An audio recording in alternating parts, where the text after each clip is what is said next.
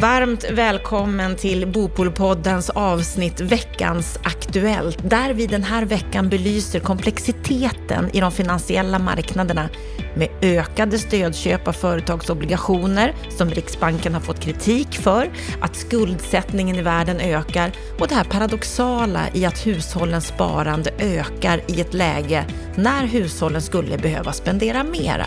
Varför skulle de behöva det? Ja, det får ni alldeles strax höra Lennart Weiss förklara. Och dessutom så berättar han om sitt uttalande att Gävle har drivit sovjetisk bostadspolitik och att han blir citerad på just det. Det kommer sist i veckans Aktuellt. Varmt välkommen till det här avsnittet. Jag heter Anna Bellman.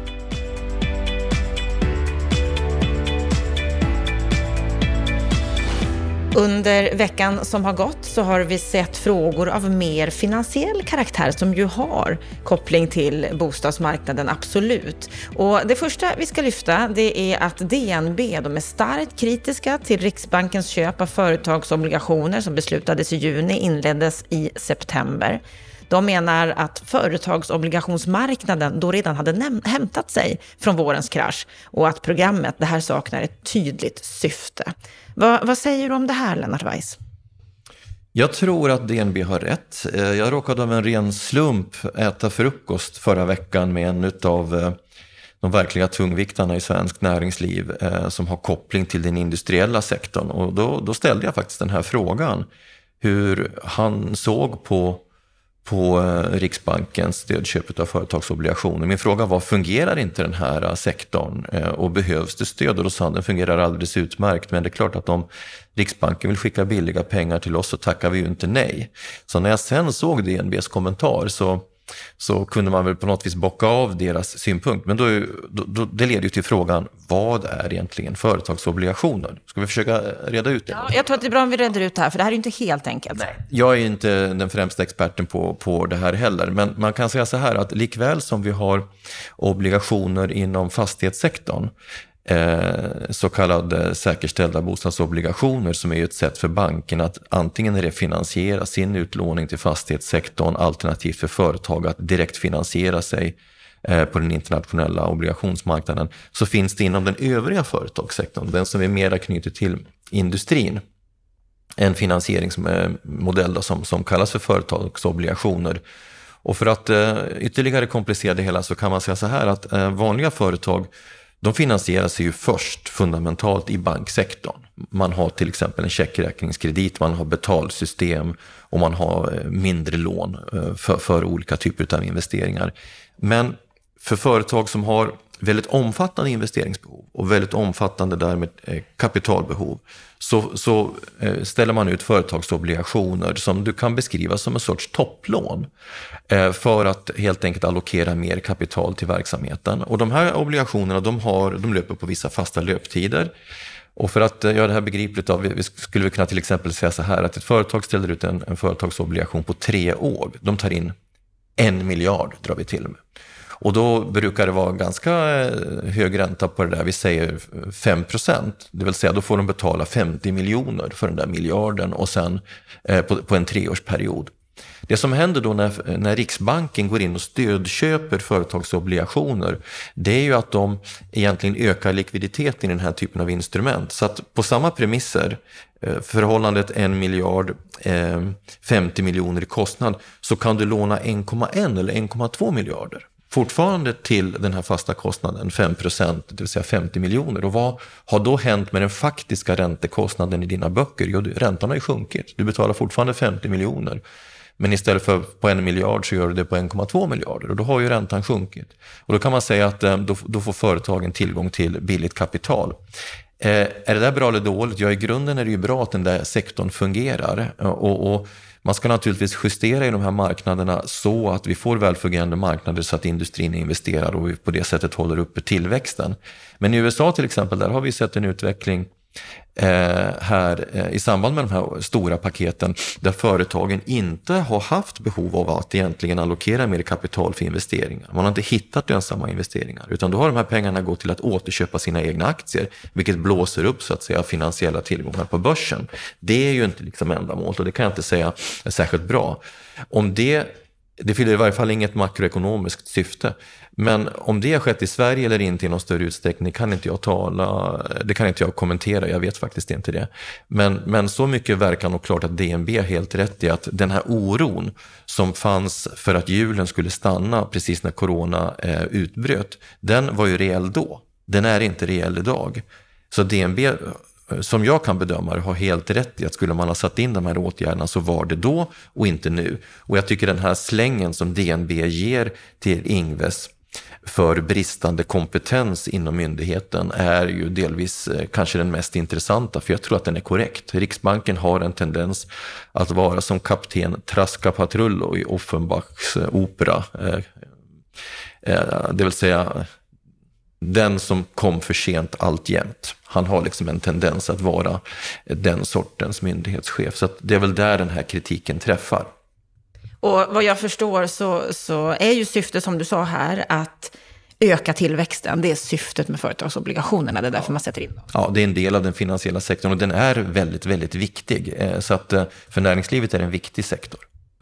Tittar vi då på en artikel som Cervenka skrev i DI häromkvällen så har den rubriken 15 år förlorade för svenskens plånbok. Och där beskriver han att om svensk ekonomi hade följt trenden under decenniet före finanskrisen så hade Sveriges BNP per invånare varit över 160 000 kronor högre än idag. Han menar att det har varit en väldigt svag tillväxt, trots att Riksbanken har trappat gasen i botten och skuldsättningen har ökat dramatiskt. Vad säger du om det här? Ja, nu är vi inne på kanske det absolut svåraste som finns att kommentera när det gäller ekonomiska samband. Och jag kan säga så här, att för det första tänker jag inte låtsas vara expert på det här. För det andra så är det viktigt att påpeka att när det gäller de här frågorna så finns det liksom ingen konsensus ens i ekonomkretsar. Vi kan möjligen enas om en sak, det här är ett ämne för en egen podd och en expert på högre eh, nivå än Lennart Weiss. Men om jag ska ge mig in eh, lite och kommentera det ändå, så, så kan man säga att han pekar på samband som är väldigt intressanta. Det vill säga efter Lehman-kraschen och den internationella eh, finanskrisen så har alltså riksbankerna worldwide skapat mer pengar i systemet genom att helt enkelt på datorn skapa elektroniska pengar. Man trycker ut mer pengar i systemet. Och då borde ju det enligt traditionell ekonomisk teori dels leda till tillväxt, för andra inflation. Och, och det Cervenka helt riktigt påpekar att ingen av de här två sakerna händer. Och när man då frågar ekonomer om det så säger de att vi förstår inte själva vad som händer. En del säger att det beror på globaliseringen på något sorts allmänt sätt. En del säger att det här kanske beror på att marknaden har blivit mer transparenta tack vare till exempel företag som Amazon som liksom kan, kan åskådliggöra för en världsmarknad hur priser eh, för olika varor och produkter ser ut. Och eftersom de kan köpa väldigt billigt, tillverka i lågprisländer, så uppstår det liksom ingen inflation. Va? Och det Cervenka pekar på, det är ju att vi trycker mer pengar som å ena sidan inte ger de önskvärda effekterna i ekonomin, det vill säga de driver inte tillväxten, de, vi, vi, har inte den sunda underliggande inflation som vi borde, men de skapar ökade värden på så kallade tillgångsmarknader, det vill säga på, på fastigheter och aktier. Och det är klart att då kan man säga att de som har fastigheter och aktier, de blir ju mer förmögna. De som inte har fastigheter, fastigheter och aktier, de halkar efter. Så det ökar förmögenhetsklyftorna eh, och ger alltså väldigt begränsade effekter på den ekonomiska tillväxten som skulle ge andra människor då, som inte har fasta tillgångar, åtminstone en, en, en, ett jobb och därmed en lön att lyfta den 25 varje månad. Så att här finns liksom ett frågekomplex som hela den nationalekonomiska teorin Eh, Eh, eller i varje fall den nationalekonomiska debatten kretsar kring. Och det här är extremt svåra samband eh, som reser relevanta eh, frågor. Det är inte tu tal om den saken. Sen kan jag ju tycka att det finns en tendens från journalistiskt håll att förenkla de här frågorna också. För att eh, Cervenka har ju gärna en, en förkärlek för att dra in hushållens skulder och, och, och göra det till ett problem. Men det är klart att det är också ett faktum att, de, att, att, hushållen i Sverige som till väldigt stor andel är eh, ägare utav egna bostäder har ju fått en, en förmögenhetstillväxt som kommer tillbaka till systemet när man så att säga köper nästa bostad.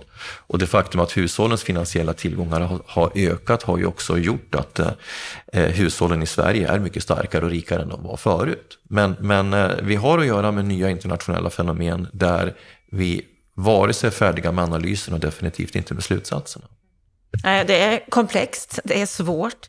Eh, en annan nyhet som har kommit eh, under den här veckan som har precis med det här att göra, det är en statistiknyhet från just Statistiska centralbyrån och Finansinspektionen, där de berättar att hushållen har sparat 160 miljarder kronor. Alltså att de ekonomiska effekterna av coronapandemin har synts tydligt i räkenskaperna för andra kvartalet 2020. Och att där då hushållens finansiella sparande uppgick till 160 miljarder kronor. Och det är den högsta noteringen sedan deras tidsserie startade. Mm. Precis, och det, har ju, det, här har ju också då ett visst samband med de här två sakerna som vi har pratat om tidigare. Det är för det första ett faktum att, att det sparandet, hushållens sparande har ökat väldigt mycket under de senaste eh, 10-15 åren. Och det som är lite gåtfullt med det här, det är ju att det också på den här punkten bryter lite med traditionell teori. Man brukade ju förr säga att sparandet ökar när vi är i lågkonjunktur. Då samlar hushållen i lana, då vill de inte gå ut och spendera. Eh, och, och, och, i eh, lågkonjunktur, förlåt, i högkonjunktur så är man beredd att, att spendera. Men, men det mönstret har vi ju inte sett under senare år. Och till exempel så såg vi ju under 13, 14, 14 15, 16, när amorteringskraven kom på, på, eh, inom bostadssektorn, att hushållens sparande ökade mitt under brinnande högkonjunktur. Och det var väldigt höga tal, det var alltså 5, 6, 7 procent. Eh, och den slutsats som jag och andra drog av det, det var att när eh, framförallt unga hushåll och unga hushåll, då pratar jag inte om 20-åringar, utan jag pratar om 25-35-åringar. Eh, de har ju ofta en väldigt stark ekonomisk utveckling. När de inte fick möjlighet att ta sig in på den del av bostadsmarknaden där du har de lägsta boendekostnaderna, det vill säga den ägda marknaden, då börjar de spara mer för att ha råd med kontantinsatsen. Så att alltså amorteringarna har drivit fram ett ökat behov av sparande eh, på, hos vissa hushåll för att de ska liksom kunna långsiktigt tillgodose sina behov. Och det vi pekade på i den senaste rapporten som vi gav ut, det, det var ju att eh, det minskade byggandet det har i sig dämpat BNP-tillväxten i Sverige med ungefär en halv procentenhet. Men vi kunde också visa att det ökade sparandet hade eh, minskat BNP-tillväxten med ungefär en halv procent. Så man kan ju säga att, att, eh, Riks, att Finansinspektionens åtgärder har alltså mitt under brinnande högkonjunktur dämpat den ekonomiska tillväxten och det är helt nytt. Och det var ju det här jag kommenterade för två veckor sedan på tal om ett tal som eh, Ingves höll inför eh, fastighetsdagen. Eh, där, där Thedéen då påstår att eh, 2017 så fick vi en konjunkturavmattning som ledde till att bostadsbyggandet minskar. Nej, det är falsk historiebeskrivning. Det korrekta är att tack vare administrativa åtgärder så sänktes bostadsbyggande och det fick till följd att vi fick en ekonomisk avmattning. Så han är orsaken till att vi fick en ekonomisk avmattning. Och då är det Thedéen du pratar om? Det är Thedéen, jag sa fel, det är, det är Thedéen jag pratar om.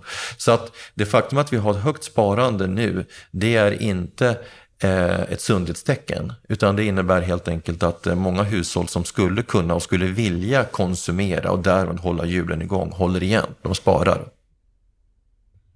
Återigen, komplexa samband, komplex situation. Ska vi vara oroliga för det här?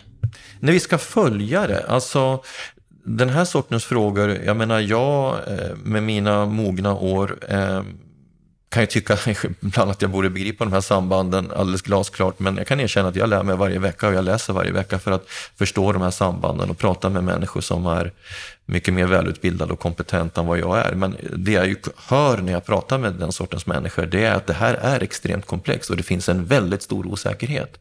Så att varför inte plocka in någon av våra tyngsta ekonomer i en podd här eh, om inte allt för länge för att bena i de här frågeställningarna. För de är kolossalt intressanta. De flyger lite över huvudet på vårt dagliga tänkande men de, har, de här frågorna har en väldigt stor betydelse för det, de ekonomiska samband som våra små mikrobeslut som vi tar varje dag i hushållskassan eller till och med när vi gör någon större investering i hushållet har väldigt stor påverkan på de här sakerna. Vi ska avsluta veckans Aktuellt med en liten egoboost för din del, Lennart. För du har blivit citerad i en debattartikel i Gävle Dagblad. Du är ju från Gävle ursprungligen. Och eh, du, citatet som de här debattartikelförfattarna har tagit från dig, det är “Jag är från en stad som har drivit sovjetisk bostadspolitik” det vill säga Gävle kommun. Och de håller med dig i det här med att bostadsmarknaden har blivit förstörd av att det har byggts för många hyresrätter i kommunal regi i Gävle. Ja, jo, jag blir ju lite full i skratt. Jag vet att Lars Bäckman, moderat riksdagsmannen, som är ganska yvig, han har använt det här citatet vid några tillfällen. Det är ju... Jag tänker inte backa från påståendet, men jag kan ju erkänna att det är lite retoriskt tillspetsat. Jag sa i ett sammanhang som jag knappt minns själv att, att Gävle och Örebro är två, liksom, två exempel på socialdemokratiska kommuner som har drivit en ganska extrem bostadspolitik där tanken under långa tider, då pratar vi alltså 50, 60, 70-talet, var att alla bostadssociala problem skulle lösas genom att bygga fler hyresrätter. Och det skulle gärna ske då i, i, i nya förorter. Och eh, eh när jag var ung SSU-are i Gävle så ställde vi ju själva frågor kring det här. Märk väl, jag, jag har bott i hyresrätt i hela min ungdom och, och jag har bott på, i, i två av Gävles eh, miljonprogramområden. Först Sätra och sen Andersberg. Och eh, jag har liksom väldigt svårt att begripa den här äh, extrema politiken som drevs på den tiden, där, det var, där man liksom hänvisade allmogen, arbetarklassen, till den sortens boende. För att lite senare då under miljonprogrammet börja bygga ut småhusområden. Men, men det var ju framförallt lägre tjänstemannagrupper som man vände sig till där. Och det har skapat väldigt mycket av de här segregationsproblemen som vi brottas med idag. Och när det sen då kryddas med eh, att, att eh, först flyttade medelklassen ut och sen så flyttar vit arbetarklass ut och sen flyttar invandrargrupper in. Så har man ju genom bostadspolitiken skapat cementerande strukturer. Och det eh, var inte särskilt lyckat. Dessutom vet vi ju att eh, det här har ju inte varit särskilt bra för de här hushållens ekonomiska utveckling. Jag, jag, brukar ju själv säga att hade det inte varit för att jag själv hade klivit in i ägt boende när jag flyttade till Stockholm så hade jag precis som mina föräldrar eh, varit egendomslös. För, för, trots att de tjänade pengar och hade löneinkomster och min mamma väldigt goda löneinkomster till och med, så, så kan jag konstatera att när jag har gjort bouppteckning först efter pappa och sen efter mamma, att de lämnar absolut ingenting efter sig. Och, och det kan man ju tycka är extremt sorgligt när man har arbetat och slitit ett, ett helt liv. Så att eh, den som idealiserar den där sortens politik tycker jag har mycket att förklara. Jag vet att Marie Linder brukar reagera till och med med ilska över begreppet eh, bostadskarriär, bokarriär. Men faktum är att eh, min personliga klassresa och många välbeställda arbetares klassresa har i väldigt många eh, avseenden gått genom deras eh, bostadsresa, genom deras bostadskarriär. Och eh, de kommuner som har drivit den här sortens politik som Gävle och Örebro har gjort, har på det sättet cementerat ett, ett gammalt klassamhälle. Och det eh, har jag då kallat sovjetiskt i något sammanhang eh, och det får jag stå för. Men eh, jag kan väl kalla det för en olycklig baksida utav socialdemokratisk eh, dogmatism snarare. Men du står ändå fast vid socialdemokratisk politik? Ja, jag är socialdemokrat eh, till mina värderingar. Alltså jämlikhetstanken som ideal och värdering, den står jag för. Och jag menar liksom att man måste använda olika sorters politik för att utjämna förhållanden i samhället. Men för att knyta till en, till en aktuell, annan debatt, eh, nu går vi lite utanför vår planering här, men jag tittade på dokument utifrån i söndags som handlade om konspirationernas USA. Och vilka grupper är det som har hamnat i konspirationernas klor? Jo, det är de som bor i, i eh, sådana här trail parks. Det är människor med extremt låga inkomster, tillfälliga inkomster. Människor som typiskt sett har förlorat hoppet om att de ska få det bättre. Och det finns ett gammalt danskt eh, ut, eh, uttryckssätt som, som, som säger att, säger att när, människan, när en människa har det så bra att han inte kan få det bättre, då har han inte längre så bra. Och är du då dessutom eh, underprivilegierad eh, arbetarklass, kallas i USA för white trash, du har tappat tron på allt, då är det lätt att bli offer för en galning på Infowars eller titta på Fox News eller höra Trumps eh, konspirationsteorier. Och i Sverige så kan vi ju se att vi har höger eh, extrema kretsar som spekulerar i samma typ av retorik. Och jag kan bara konstatera, det en gammal metallombudsman, eh, Arne Holmgren, sa till mig i Gävle när jag var ung SSU-are. Kom ihåg en sak, eh, Lennart, sa han. Arbetarklassen är antingen radikal eller reaktionär. Och det där har jag tänkt på under hela mitt liv. Och nu har vi starka tecken som tyder på att arbetarklassen blir reaktionär. Och det är inte bra. Och det kan vi sätta ihop med de här eh, sammanhangen. När man inte längre har hopp om att få det bättre, då blir man reaktionär. Så att uppmuntra och hjälpa människor att göra en bostadskarriär, det är en del av de här sakerna som motverkar eh, politiska avarter som, som definitivt inte gör det här samhället bättre, utan tvärtom mycket sämre. Det här är ett ämne som vi absolut ska återkomma till och som vi ju berör med jämna mellanrum. Och jag tror vi ska bjuda in Marie Linder till ett samtal. För det här behöver vi fortsätta att diskutera och försöka stävja på något sätt i vårt samhälle. Det var veckans Aktuellt för den här veckan. På måndag, då kommer ett högintressant avsnitt tillsammans med Skandiabankens VD Johanna Servall. Hon vill se ett ökat ansvar och ett ökat risktagande från bankernas sida för att fler ska få råd att bo. För det visar sig nämligen i en ny rapport som Skandia har släppt att framtidens pensionärer de riskerar att inte kunna köpa en bostad i många av våra städer för att de inte får något bolån om dagens system fortsätter. Hur vi ska råda bot på det här, det får du höra i programmet som kommer på måndag. Med detta så önskar jag dig en riktigt trevlig helg.